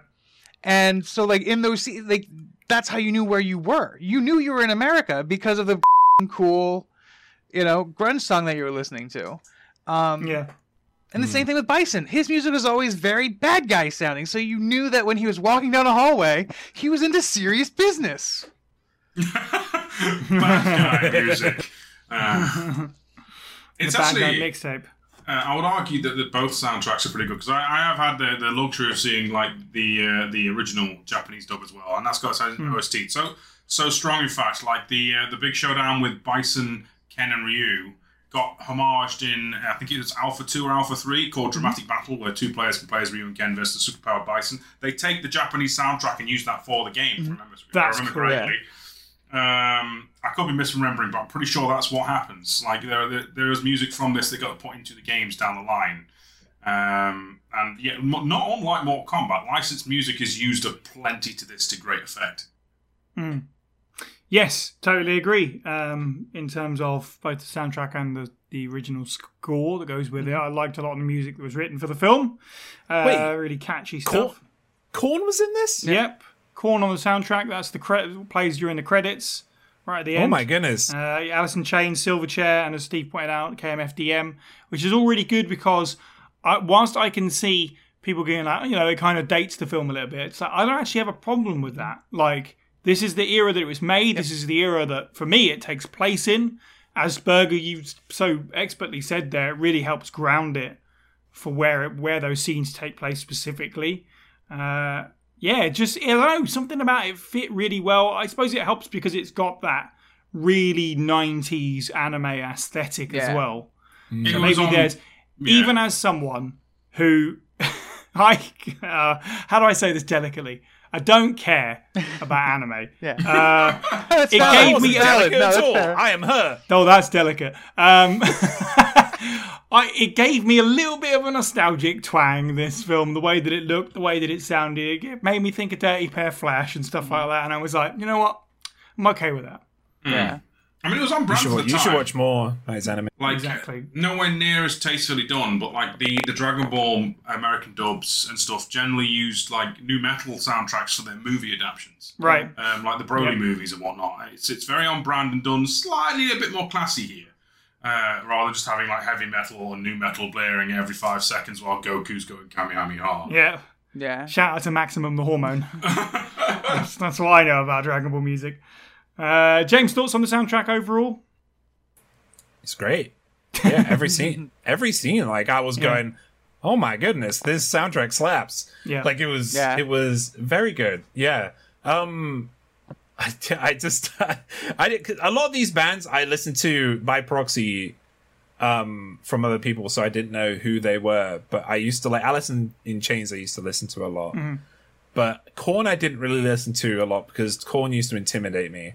Because I kind of like. Slipknot That's fair. right which is which is literally what they're meant to do and it, it succeeded um for me um but yeah like it, it introduced me to a couple other like bands which was really great i just love the yeah it was great it was freaking amazing like even the even the um like that's i'm gonna forget the kind of the license stuff for a moment the actual you know the the the soundtrack of each scene was also really great you know just the the regular um score Yeah. itself Yeah.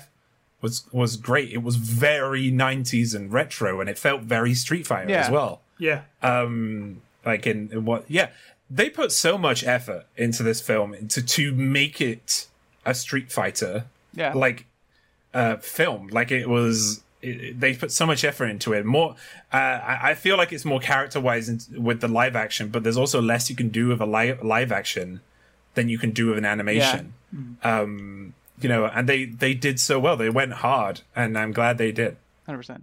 for sure. Okay, let's talk about the animation, the direction, cinematography, if you like, uh, before we move on to our conclusions. Um, generally speaking, for me, I thought the animation, again, obviously, as I said, it kind of had a nostalgic twang for me, so I enjoyed that much. Overall, it was pretty good. It was pretty consistent, really. The only thing that I didn't like, I don't know if anyone else noticed this, or uh, maybe it's a big Street Fighter community meme. I don't know. What was with Balrog's eyes halfway through the film? He just suddenly went. that, yeah He During suddenly went cross-eyed. Yeah, during uh, Meinberg's and James's rewatch, we wondered what the hell was happening there because it just yeah. w- It's so weird. The only thing we can guess is like animators switched and didn't know that Balrog wasn't cross-eyed or something. It's so I mean, weird. I mean, Balrog rips a shirt for some reason. We don't actually know why. At one point as well, like, he's just man, international man of mystery. Ah, Balrog. Apparently so. it's because he had some minds to get to You'd almost have to ask your tailor to, to tailor your suit that way too, though. Like, I mean, to, With to- the slightest flex, Just makes I it must rip pop my off. chest open.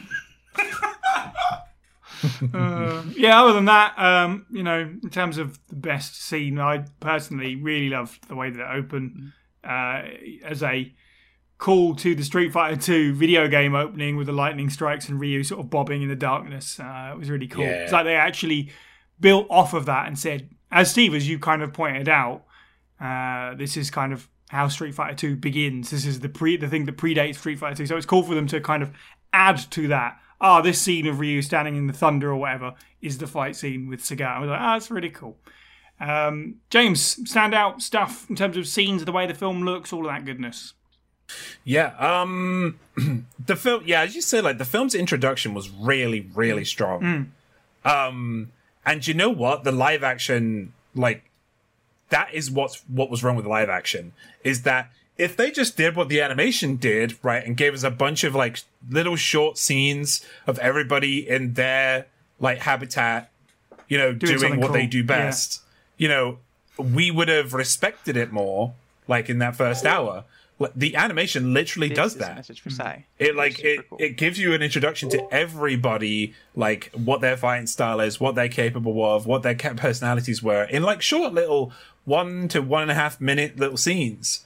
Um, yeah, and it, it does it so well in the animation. Like the animation, they they go again, they go hard. It's that nineties, um, you know, hand drawn animation that we come to expect at that point. And a few years later, we got Berserk, which is also very similar Yeah. um, in that style, and it was great. In fact, there was a bit where um, I was like surprised.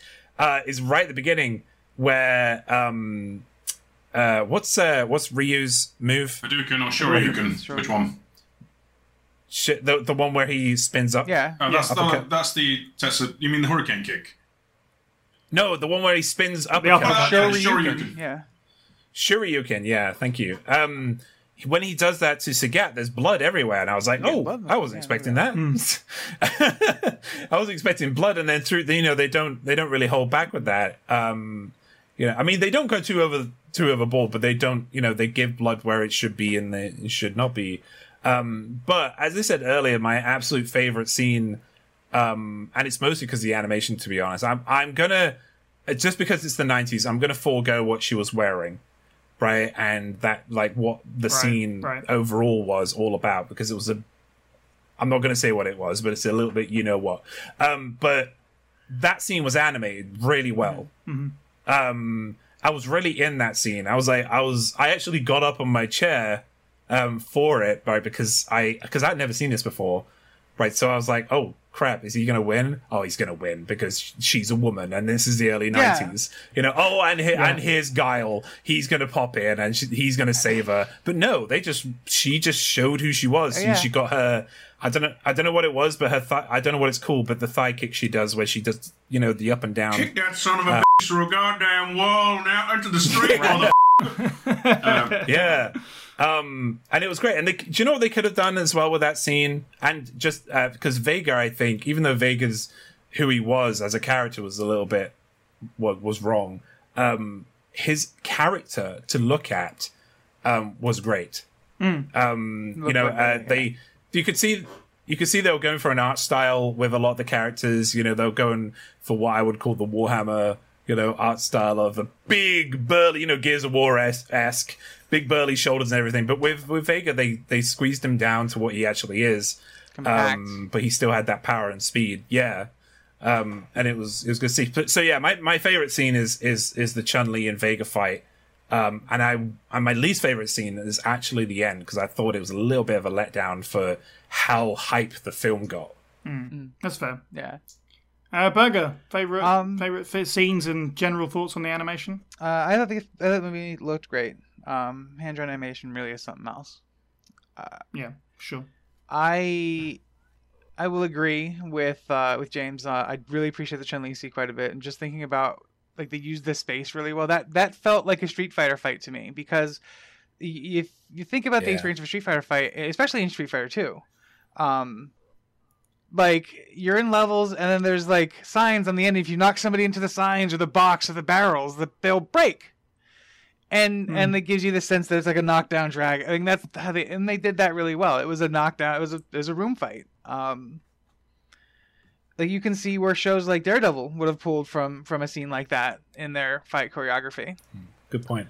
Uh, Yeah, I um I didn't like I said the, the movie had a lot of padding. Um I, I'm guessing it was to meet a minimum runtime. Um, but one of the things I will say I appreciate about it as a as a whole thing is it it did give you a chance to, to linger on um on some of the songs. Because like you, you had the chance to of go like wait is this no this isn't that who that is is it? Oh wait no this is who it is. And like then you kind of get into the like that that feeling um which in as if you're looking at this from somebody who's not super into Street Fighter and you're looking for a hook to get you back into it at that point, which kind of dragging, um, that's that's what something that would do it. So I appreciated the movie did that a little bit. Um, I didn't like the end fight with uh, M Bison for the same reason James said he didn't like M Bison's character. Just like M Bison just had the cheat codes. Uh, I think Steve actually said always had place with this action replay. um, yeah, and I think in terms of standout stuff um, and stuff I didn't appreciate, that's that's about it. I do want to know what Ken was up to Mm. though. Kenny, we Take- have to cook. Sorry. Sorry. It's funny you said about how the Chun Li fight scene felt like a Street Fighter scene, but I also just wanted to point out the uh, the Dhalsim and Honda fight where it actually went like side on Yeah. and just looked like the video game for just a little bit. It Was like that's a, that's a nice touch. In the same way that you know the terrible Doom film did the first person perspective at the end. It's like a Love hey, that. yeah, it's, that's nice. I like it. How Um, dare you say that was a terrible bad. film? Yeah, it's pretty bad. Yeah. You t- no, film. no. Slander. James. Moving on. It lost the poll. Let's move on. Steve, uh, favorite scenes and how did you think uh, the animation holds up? See, I actually I did like the final fight scene, but that might be due to Street Fighter Alpha baggage. Uh, being able to play fair. that fight scene has left it a bit ingrained in my memory now. Yeah. Uh, I, I, it's, the, it's the fact that uh, Bison doesn't just lose his powers. He literally basically he goes, right, I'll fight you on my own, on your level then. Uh, you know, trying to prove how big and tough he is by fighting the martial arts men with martial arts rather than superpowers, which is a rather dumb Frieza like, I'm not going to use my hands Goku move. Um, and I thought it paid out quite well. I, I think for some reason, when I think of fights in this, in this, uh, and this is probably due to the rewatch, I think of Guile going for a sonic boom, missing entirely, and then destroying what appears to be E Honda's mountain shack in one go. Thinking, you absolute clown shoes. Uh, and it just makes me giggle. But yeah, I think this is the fact that this show has the special effects and stuff that make it a bit more charming. Uh, massive shout out to the Chun Li fight scene because that wall that kicking Vega through a wall thing is so satisfying. Like it actually does feel like viscerally violent to a point that's more a Mortal Kombat thing. Especially considering like this this guy has been like cutting Chun Li up with his claw. Makes Yeah. sense. You know, uh, and the fact that Chun Li isn't like, oh, big strong man has to save you. No, she- no, she, she just beats the living ass. f- him. Yeah, that's great. Fantastic stuff. But yeah, stand out for me is still the big boss man getting double Hadouken, which in video game terms is like all damage, but we'll allow it because it's a movie. You have to save it.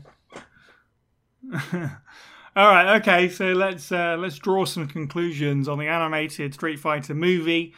Uh, Burger, how do you feel about the animated movie? Absolutely loved it. Um, Yeah, Um, it's so recommend over the Hollywood film. I mean, obviously they're massively different. Sure. Uh, to dive into that a little bit, um, yes, I would recommend it over the uh, the street the Hollywood film. Um, but I would also recommend it to, to more people. Uh, I would recommend it Hmm. to a fan of Street Fighter who isn't an anime or an anime fan who's not super interested in Street Fighter.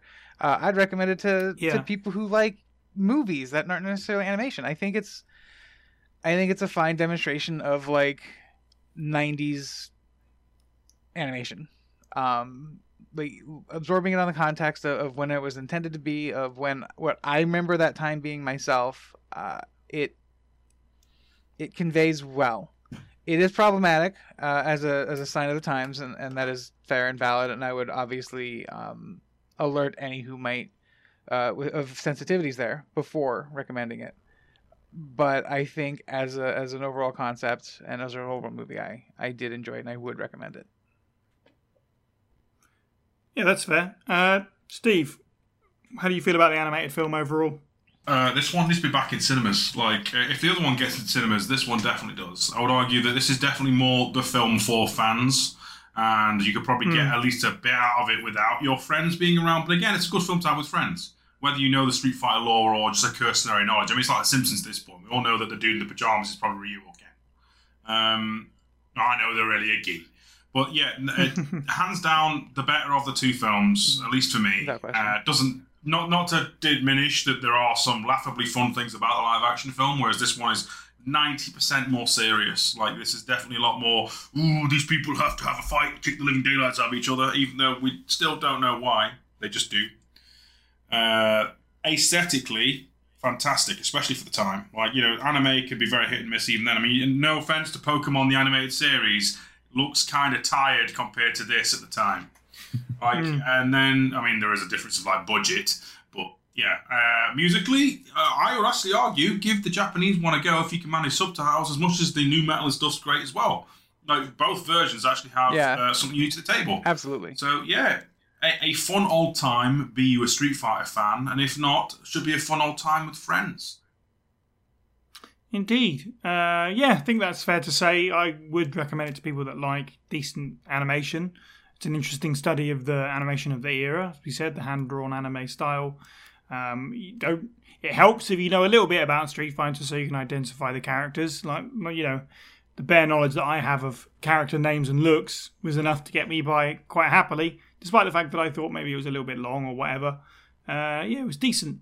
For me, though, I think I probably were more likely to lean into rewatching the Hollywood film just for the ridiculous bombast of it all. But that's a personal taste thing, as usual. Um, but yeah, I didn't, it's not like I didn't enjoy it. Not at all. There was certainly lots to like about it. Uh, James, final thoughts on the animated film? Uh, so during this time, um, in the early '90s, I was watching quite a lot of anime that I shouldn't have been watching. um, like uh, one of the top ones, I might have mentioned it once or twice, but there was one of my favorite animes ever is called Guyver, and it came out at at the end of the 80s to the early 90s. Um, and during this time, we like we were constantly trying to find um, animation like VHS uh, videos Yeah. because it was all there got to a point where you could only import this this show, and my point is that like during that time, like it, it, it reminded me a little bit of Guyver in terms of its fight scenes. It it didn't go too over the top, whereas Guyver does sometimes, right? But it, it kind of gave me that feel.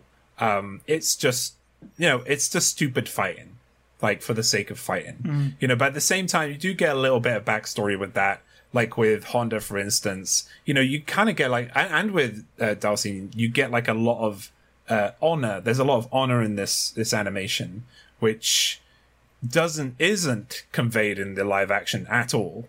Um, you know, in terms of not not Bison's side, but the but Team Ryu side Yeah. um, there's a lot of honor there, and that's awesome uh, to see. And that was that's kind of that was kind of a running trend in the early '90s with a lot of this this stuff. It's about having pride and honor, and you can see the pride and honor in the animations as well uh, from the creators themselves. Um, yeah. Um, other than uh, yeah, there was a couple of times where yeah, Steve just put a gif in of Chun Li who was cross-eyed a couple of times, and so was Balrog. But other than that, you know, it's like it's like complaining about Dragon Ball Super at one point. If the if the figures got too far away, they looked a bit naff. But like overall, the animation was spectacular, and I enjoyed every moment of it way more than I did the live action. And I would definitely recommend this to people. Um, and yeah, watch Guyver with me sometime. Yeah, you should watch Skyrim with James. Uh, maybe. Uh, I actually knew so little about this that, and nobody seems to talk about this film. I will say this much. I thought it was probably just kind of going to be very sort of like, eh, it's a thing that exists. So this is, in a way, considering that we kind of pulled the name out of the hat and went, okay, we're going to watch the uh, Van Damme film. This is kind of like the nice surprise, really, because I didn't think much of it. As I say, I don't see it being talked about, and it's because it's not a Hollywood video game film that kind of that's fair. And there's plenty of examples of that. Um, so who knows? Maybe one day we'll get to do the Ace Attorney film. That'd be great. But nonetheless, Please, nothing else remains to please. me. I know, right? Nothing else remains for me but to thank our contributors and our patrons once again. Support the show for as little as $1 a month to help us create more bonus content like this one over at patreon.com forward slash FA Spray Pod. You can also join the Discord server to get in touch with members of the team and our community, discuss Resident Evil with us and other fans, and listen to the podcast live as it's being recorded. You can find a link to the server as well as our Twitter, Facebook, Twitch, Instagram, YouTube, TikTok, etc. at faspraypod.com. You can find the podcast on YouTube, Stitcher, Spotify, and iTunes. And if you enjoyed the show, please do leave us an iTunes review or a review wherever else you can. It helps spread the word. Thank you to the panel. You can follow all of the Pueblo people individually. I'm at Cyniac underscore 123. Steve is at FB Steve Was Taken. James is at Moist Owlet OFF. And Burger is at It's Burger Time. And finally, thank you for listening and have a good week.